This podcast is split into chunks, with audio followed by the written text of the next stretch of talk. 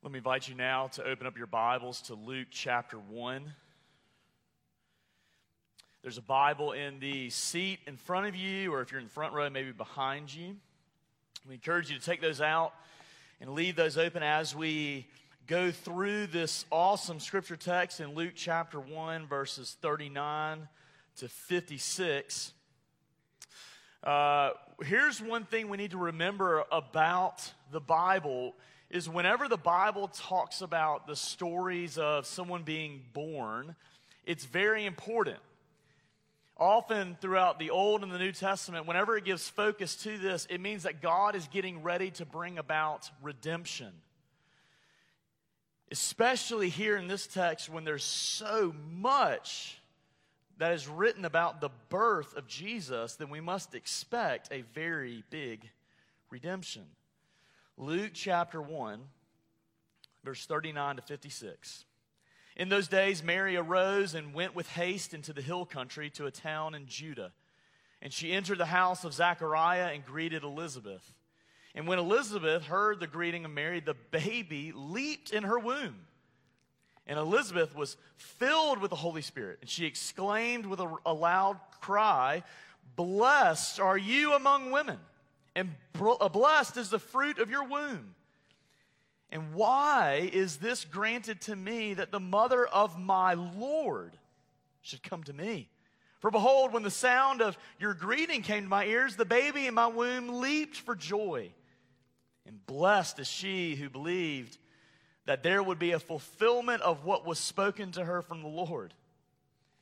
And Mary said, My soul magnifies the Lord and my spirit rejoices in God, my Savior, for he has looked on the humble estate of his servant.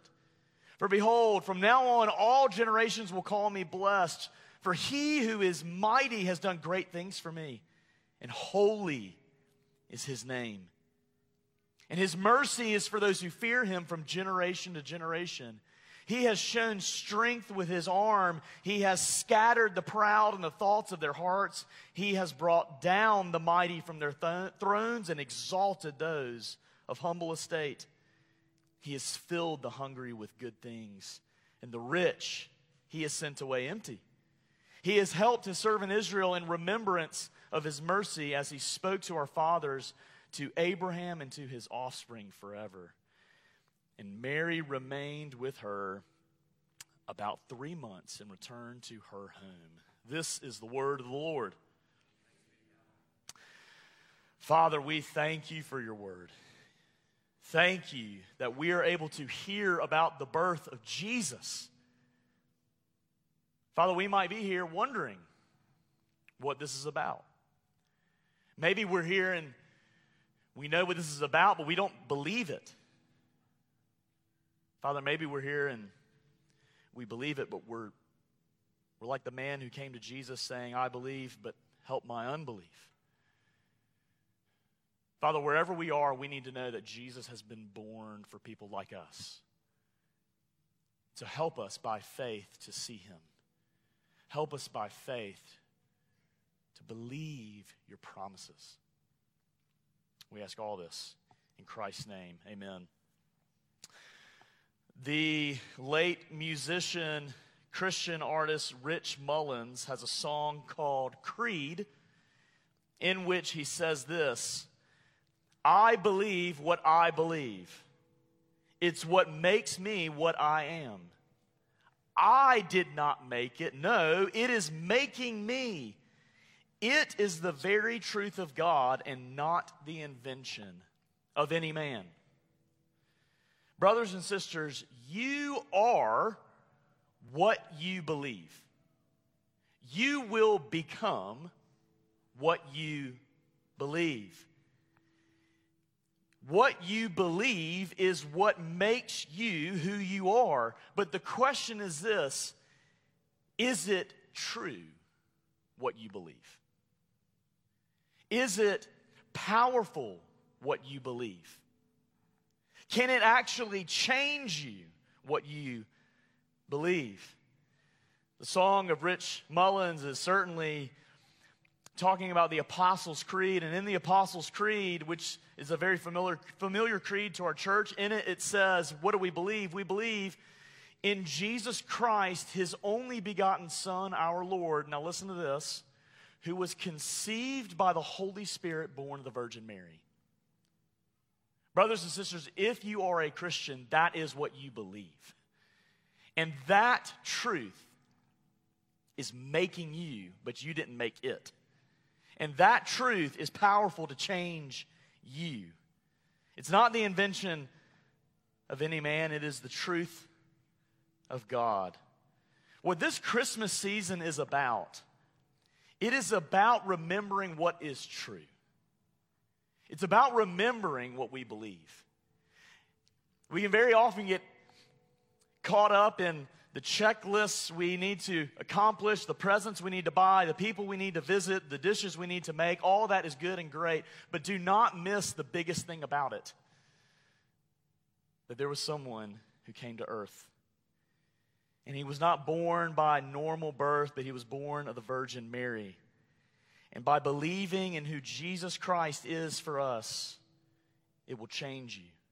Brothers and sisters, what we believe is that the Messiah has come and that the Messiah has brought his kingdom.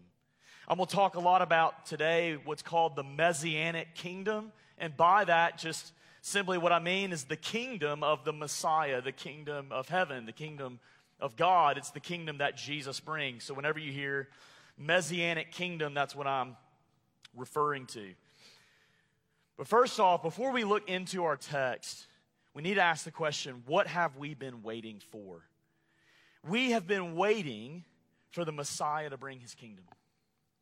The Messianic kingdom is what the Messiah would bring. But what is that kingdom? What exactly, uh, as part of that kingdom, have we been waiting for? Well, this goes all the way back, actually, to Genesis 3.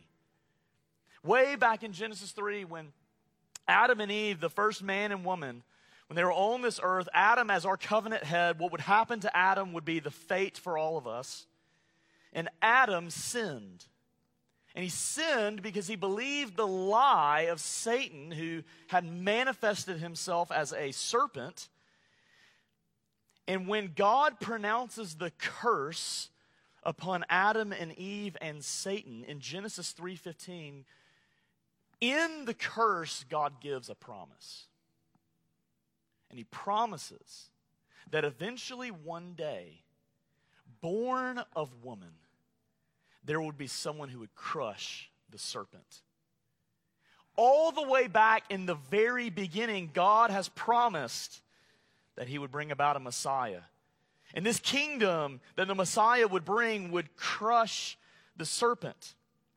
Fast forwarding to Genesis 15 with the story of Abraham and when God had sacrificed animals, or Abraham, excuse me, had, had cut these animals in halves and had laid them on either side, and God alone passed through those animals, signifying that He would atone for our sins. He was further witnessing to the truth that this Messiah, this one who would crush the serpent, would do so by sacrificing himself. In Exodus 19 and 20, we see God on Mount Sinai appearing to Moses, and he is, he is revealing the Ten Commandments, showing this is God's standard if you are to come back into God's presence.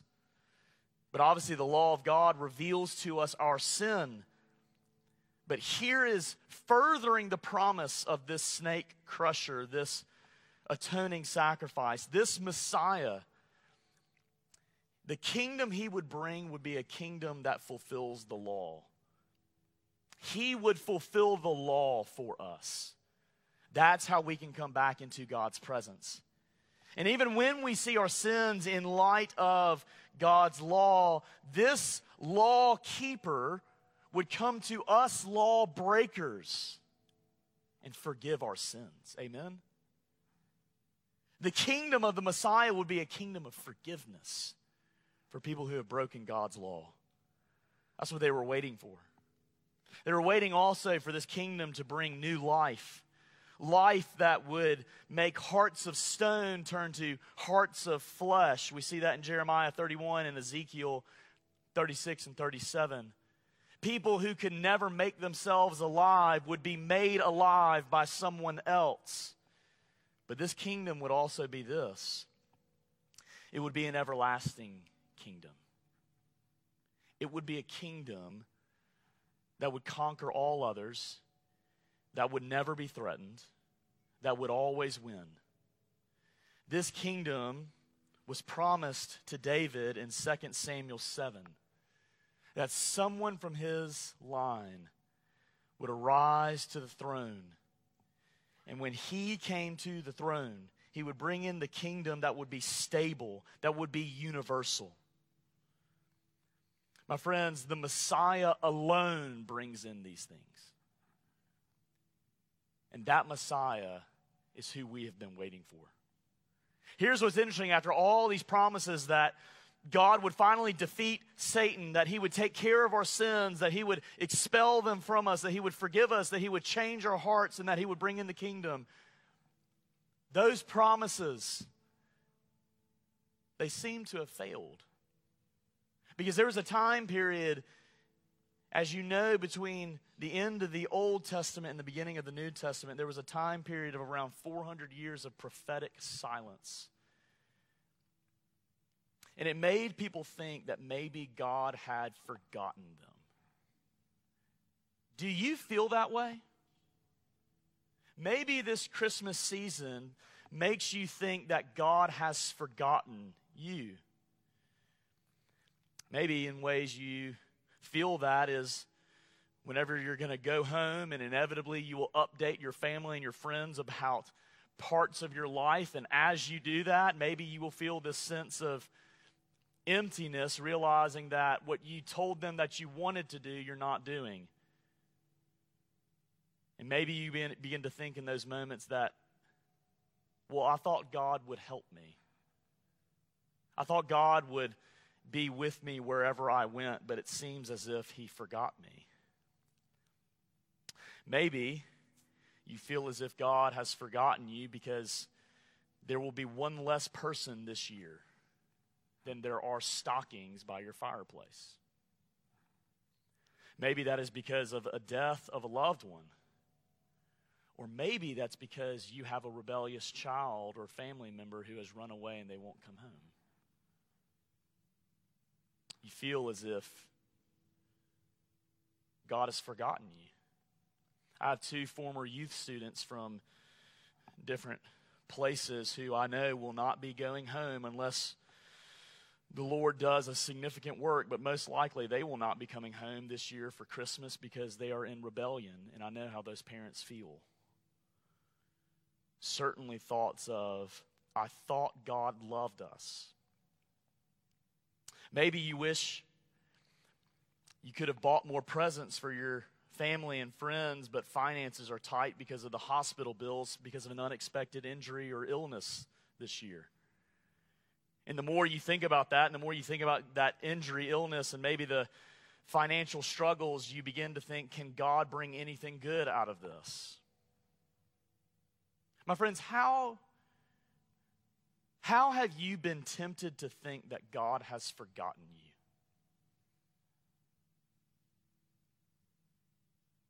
Maybe it seems as if Satan's kingdom is more powerful than God's. Maybe your conscience is eating you up over your own sin so badly that it feels as if Jesus isn't enough to take away your sins. Maybe you're going through spiritually dry seasons where it appears as if God is he's done putting up with you and he's left you. Or maybe when you reflect on your life and you see yourself still struggling with the same sins that you said you would have stopped this time last year. Or maybe your evangelistic efforts of sharing the gospel appear to be useless. Or maybe your family devotions seem to be fruitless. We're all asking the question where is this kingdom? Can we hope in it? You know, actually, something that's interesting is some people have the tradition of not putting presents under the Christmas tree until the day of Christmas. They don't like us, as one of my good friends says, uh, us barbarians who dare to open presents on Christmas Eve. But they will wait to put presents under the tree until Christmas Day. But there's actually something very interesting about that that can help us with this truth. Is that maybe when you put up your tree, even for some barbarians, before Thanksgiving, and you go almost a month without seeing anything under the tree. Every day you walk into the house and you look at that tree and it has lights, maybe ornaments, but there's nothing under the tree day after day happens, and maybe if you're maybe if you're a child, you begin to think, did they remember my list? Are they going to remember to provide for me? Or are they going to remember to give to me? You see, isn't that actually what Christmas reminds us of? Is God going to come through? That's what they were wondering. That's what these Israelites were wondering for so long. Is God going to give? Because it seems as if He's forgotten. But, brothers and sisters, Christmas is the reminder that when we least expect God to redeem us, that we should expect it. Amen? When we least expect God to redeem us, when we least expect Him to bring His kingdom, we should expect it. We believe that the Messiah, 2,000 years ago, that he has brought his kingdom. He's brought it. Now let's look at our text. Look at verse 39. Who has finally come? That's what we've been waiting for, but who, who has finally come? In those days, Mary arose and went with haste into the hill country to a town in Judah, and she entered the, the house of Zachariah and greeted Elizabeth. And when Elizabeth had heard the greeting of Mary, the baby leaped in her womb. Remember the context here of what happened earlier. Zachariah was told by an angel that his wife uh, would have a child, and he struggled to believe that. And because of his unbelief, he was uh, disciplined with being mute. So when Mary appears to Zachariah's house, it is very interesting to see him still mute, not able to speak. And she appears to this home and she's greeted by Elizabeth, who is pregnant with John the Baptist. The Baptist is not his last name, uh, just to make clear. And here's what's fascinating that when Mary appears, look at verse 41, what happens? The baby leaped in her womb. That's crazy. If you've ever seen a woman pregnant and when a child's moving, you see just like the skin like going, it's just, it's kind of crazy. And you, you, you know, you think about like, some of you know this, obviously. What it must feel like to have a baby leap in your womb. That's wild to me. But this is what happens. This picture of leaping is actually this word, uh, a picture of sheep hopping for joy. It's actually the picture of this. It's the picture of whenever you receive amazing news and whenever you finally get to be by yourself, maybe you punch the air in excitement or you're so giddy and you do the happy dance or you're skipping or whatever it is. That's the, that's the sense of what this word is leaping in the womb. We also need to see this, my friends, and this is very relevant for today, that this is a baby. In the womb, even this early in pregnancy for Elizabeth. And by the way, also for Mary, who at this point would probably not be showing that a baby in the womb is reacting to a baby in the womb. Children, at the moment of conception. My friends, maybe that challenges you to remember what God says about life, but also maybe it convicts you because maybe that is something that you have done, is that you have had an abortion. My friends, let me remind you of this. What Christmas season reminds us is that even though that is a child, God has come to save sinners. Praise God, right? He's come to save sinners. People who have done murderous deeds like David and Paul. You, if you've had an abortion, are not barred from salvation. You are compelled to come find it in Christ. Because Jesus Christ was born for murderous people. He's come to save wretches like us. We must hold forth the biblical ethic, but yet also the forgiveness of sins in Christ. What's so fascinating is that this would have been John the Baptist's first prophecy. Isn't that cool? Some of you think maybe I'm I'm too little or young or I don't have that platform yet to be used. Guys, John's in the womb. Who has been ushered in here? What is John excited about? He's excited about the Messiah. The Messiah has come. The Messiah has come to bring in his kingdom. My friends, in real sense, the Messiah has come. And this demands a response from us. And we must remember this that having no response to this is a response. My friends, you are all called to embrace this. The Messiah has come, and you are either in his kingdom or not. But notice what happens to Elizabeth. This is awesome. Look at the second part of verse 41. It says, And Elizabeth was filled with the Holy Spirit. Notice that it happened to her, not something that she just worked up on her own. It happened to her. Let me give a couple of notes here before I talk about what this means. Notice this is not what happened when she was filled with the Spirit, that she just spoke gibberish. Notice that it wasn't as if she just came up with her own opinions. Notice that it was not self centered. That is not what it means to be filled with the Spirit. What was it? It was based on Scripture. She is filled with the Spirit and she is seeing that Genesis 3:15 that the snake crusher has come. It's focused on the word. It's exalting Christ, not her. That's what it means to be filled with the Spirit. Being filled with the Spirit does not draw attention to us, being filled with the Spirit draws attention without us.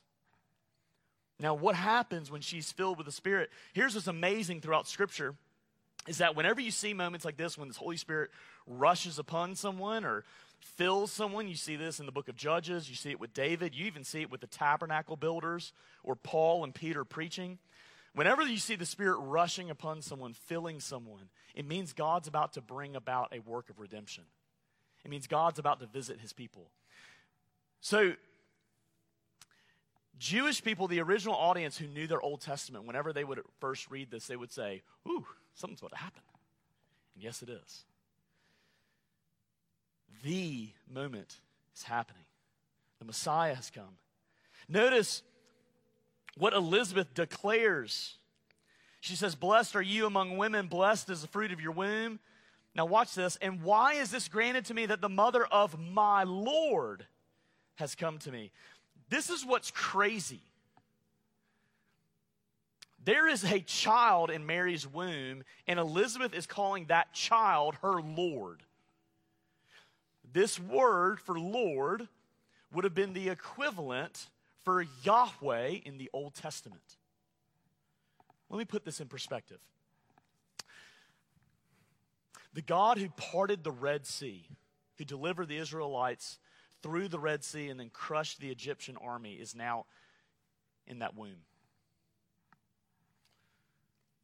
The God who is the sovereign, the God who brought all things into existence, the God who is always running the world has now taken on flesh and is in that womb. That's crazy. But that's what Elizabeth is, is saying. That this baby, this real human being who would be born, is also God. That's who the Messiah is. The Messiah would be Yahweh who would come in the flesh to deliver his people. This is what we believe, brothers and sisters. We believe that the Messiah has brought his kingdom. That's what Elizabeth is declaring. We also believe that the Messiah brings his blessing. Look at verse 45. And blessed is she who believed that there would be a fulfillment of what was spoken to her from the Lord.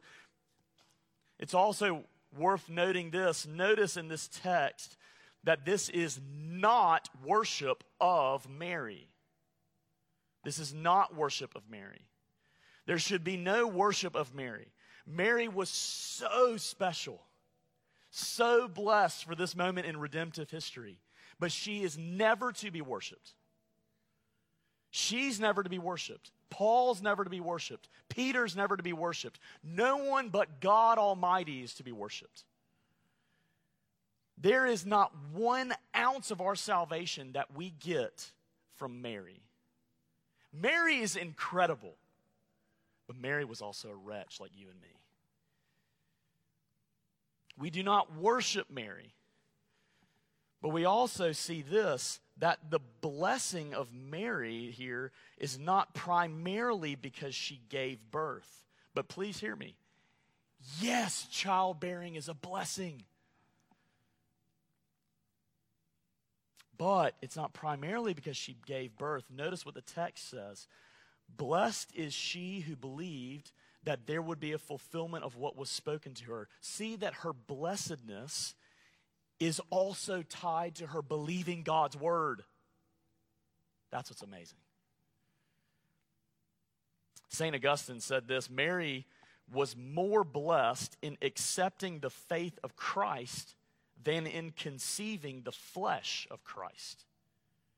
Jesus himself would say this in Luke 11, 27 and 28. There's someone who, when Jesus was preaching, it says, A woman in the crowd raised her voice and said to him, Blessed is the womb that bore you and the breast at which you nursed. But here's what Jesus said in response Blessed rather are those who hear the word of God and keep it. The primary blessing is that Mary would believe that this baby, which is so crazy, that the baby she is going to give birth to, that she would bow down to that baby as Lord. You see, it's because she believed God's word. Yet again, Augustine, following up on that verse, says this Even her maternal relationship would have done Mary no good unless she had borne Christ more happily in her heart than in her flesh. My friends, do you want to be blessed? Believe in God's promises. Do you want to be blessed? Believe in who this child is. That's the blessing. Because that's where salvation is. That's what we believe. We believe that this child, this baby, is the Messiah, and this Messiah has brought his kingdom. Now, the question is this how will we respond? Look at verse 46. And Mary said, My soul magnifies the Lord, and my spirit rejoices in God my Savior. For he has looked on the humble estate of his servant. For behold, from now on all generations will call me blessed. For he who is mighty has done great things for me, and holy is his name. It's actually so fascinating in this incredible song of Mary. Here's what's actually amazing before I go into this. Y'all know Luke was a doctor. And what Luke did is that he went around and he interviewed people who had these interactions with Jesus. And this would have been years after this actual event. But notice how amazing this moment was for Mary that she can remember, certainly by the Holy Spirit, but also, too, how she can remember praising the baby in her womb. Isn't that wild? There's a, very, a lot of similarities between Mary's song here and Hannah's song in 1 Samuel chapter 2. One of my seminary professors, Benjamin Gladd, points this out. And some of the similarities here is this is that Hannah, who was childless in, in 1 Samuel 2, she would give birth to Samuel. Samuel would be the prophet who would anoint David to be king. Let me tie all this together. In the Old Testament, David had escalated the kingdom of Israel to such a level where forever after that, all the Israelites would say, We want the glory days back when David was here. And there was the promise that God gave to David saying, Look, there's going to be a greater you who will come to the throne, and he's going to make the kingdom even greater. So they wanted the days of David. So, actually, what's so interesting here is that as Mary is declaring these things, she's being reminded of Hannah. Here's what's happening Mary sees that something greater than David is here. That's what she's saying. Mary is seeing that even where David and Israel had failed, this child would not. She sees in this song that the poor who believe in the Messiah will actually be seated on thrones. That God's enemies will finally be defeated and a true exodus will happen for God's people. It's a fascinating comparison between the two texts. But here's what we can see also in this see how saturated with Scripture Mary was. Do you not see how rooted in Scripture she was? We need to remember also that being filled with the Spirit is not getting extra biblical knowledge, it's actually biblical knowledge being rooted in the text. We need to remember for us believers is that we will grow in our expectation of the Messianic kingdom when we grow in our literacy about the kingdom. You will grow in seeing as it were, the unseen things, the more you know about the unseen things. I, I remember reading about one English professor who said that in today's world, we don't live in an illiterate age, meaning that people can't read. We live in an aliterate age, meaning we don't read. That was even just in the English departments.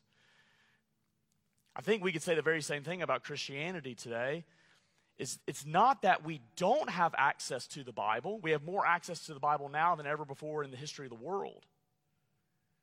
It's not that we can't read the Bible. We, especially in the West, we have a modern education. We know how to read words and not just look at pictures, as I was mentioning earlier. It's that we don't read the Bible. We just simply don't. And because we don't, we fail to expect God to be at work. My friends, what Christmas should remind you of is to come back to the Word, to pour into the Scriptures. Because the more you pour into the Scriptures, the more you will be able to see that God is at work. That's why.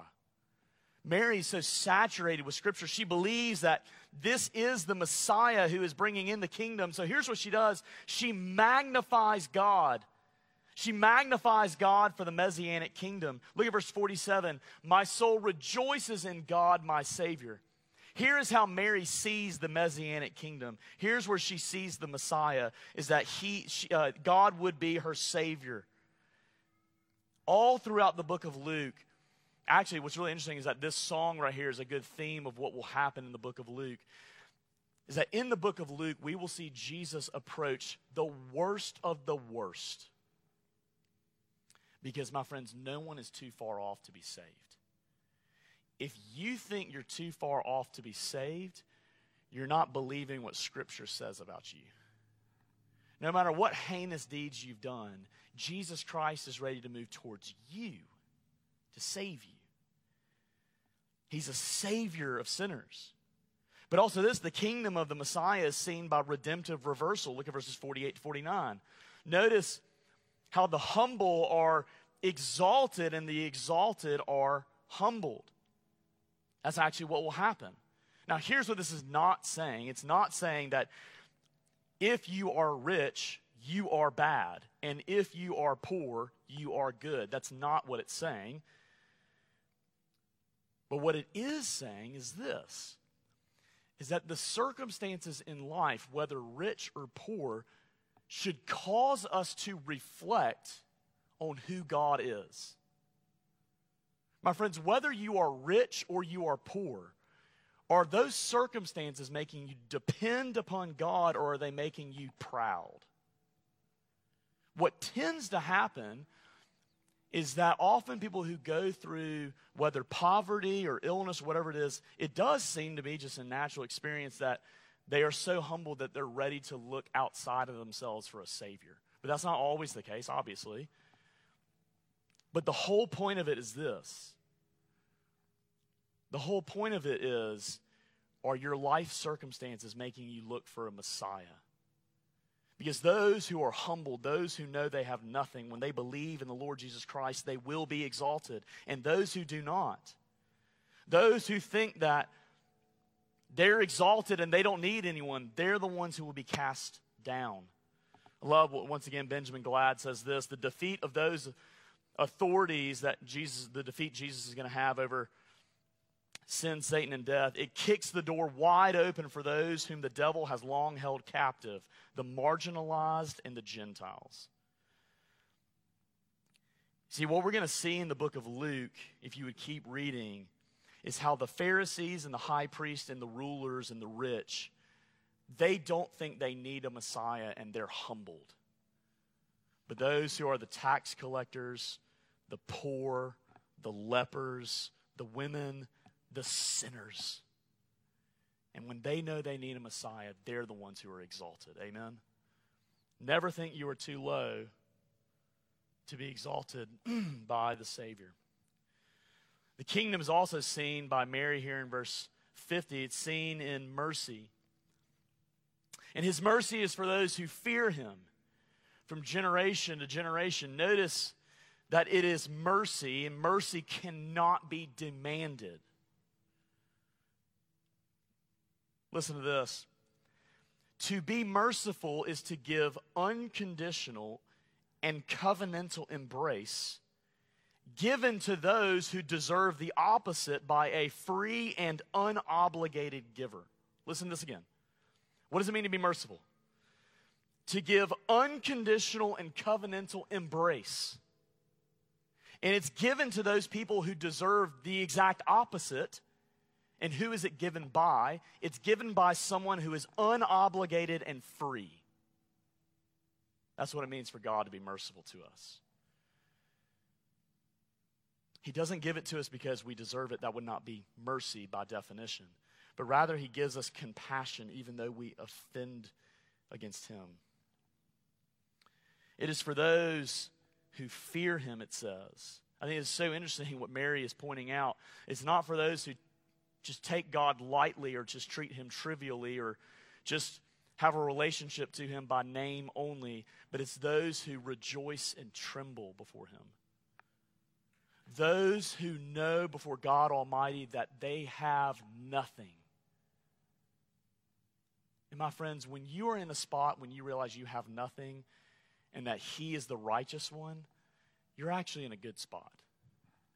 Because when you come to Him with your emptiness, he gives you Himself. That's how you see the kingdom of the Messiah. We see also in verses 50 and 55, talking about from generation to generation and you know, to Abraham and to his offspring forever, that God is covenantal, He is faithful. We see also in verses 51 and 52 that God will protect His people from their enemies. Mary is talking also about here's how you see the kingdom of the Messiah is that he will provide for what's most needed. Look at verse 53. He has filled the hungry with good things, and the rich he has sent away empty. Do you want to know how one of the tangible ways in which we see the kingdom at work today is when God's people provide for others? Is when they graciously give, but they give. We also see in verse 54, we see redemption. He has helped his servant Israel, and in remembrance, or excuse me, he has helped his servant Israel in remembrance of his mercy. Here's what we see as Mary is declaring this incredible song is that God will lower those who are exalted and he will raise those who are humbled. All those who believe in the Messiah will have a redemptive reversal, as it were. My friends, it does not matter how poor you are. It doesn't matter how oppressed you are. It doesn't matter how cast off you are, how forgotten you are, how overlooked you are. When you come to Jesus Christ, you will be exalted. That's what he does. And that should give great hope to us who are wondering when in the world is the darkness going to end? When in the world, as it were, are the presents going to appear under the tree? Keep looking to him. See, here is ultimately what Jesus will do.